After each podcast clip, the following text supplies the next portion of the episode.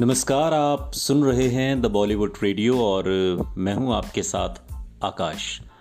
दोस्तों, ये किस्सा राजेश खन्ना के उस दौर का है जब बैक टू बैक फ्लॉप फ़िल्में देने के बाद, और ये कम के बाद का किस्सा है जब सौतन और अवतार सुपरहिट रही, लेकिन उसके बाद 19 फ़िल्में एक साथ देकर और जिनमें ज़्यादातर फ़िल्में फ्लॉप थीं, राजेश खन्ना ने निर्देशन के क्षेत्र में कदम रखा था। यानी कि खुद फ़िल्में डायरेक्ट करने की दिशा में राजेश खन्ना ने कदम आगे बढ़ाए थे।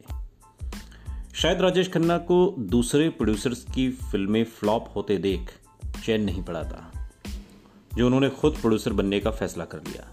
और ये फ़िल्म थी अलग अलग फ़िल्म इंडस्ट्री में राजेश खन्ना का जो रसूख था, उसे उन्होंने ये फ़िल्म बनाने में झोंक दिया। कहते हैं कि ये फ़िल्म उन्होंने टीना मुनीम के लिए बनाई थी। निर्देशन के लिए राजेश खन्ना ने अपने खास रहे शक्ति सामंत को बुला लिया और संगीत के लिए आर डी बर्मन को ज़ोर शोर से फ़िल्म लॉन्च की गई।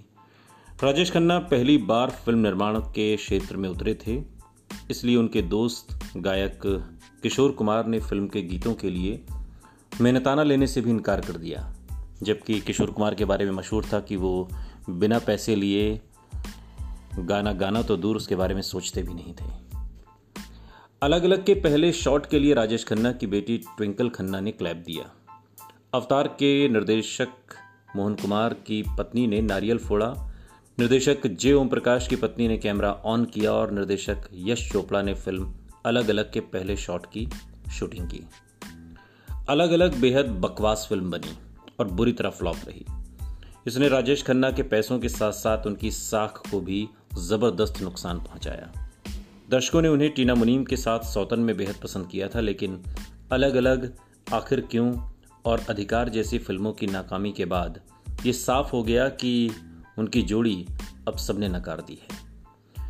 ऑन स्क्रीन जोड़ी तो असफल हो रही थी, लेकिन असली ज़िंदगी में टीना राजेश से अपने रिश्ते को नाम देने की कमिटमेंट की मांग करने लगी थी और ये बात अब खटकने लगी थी।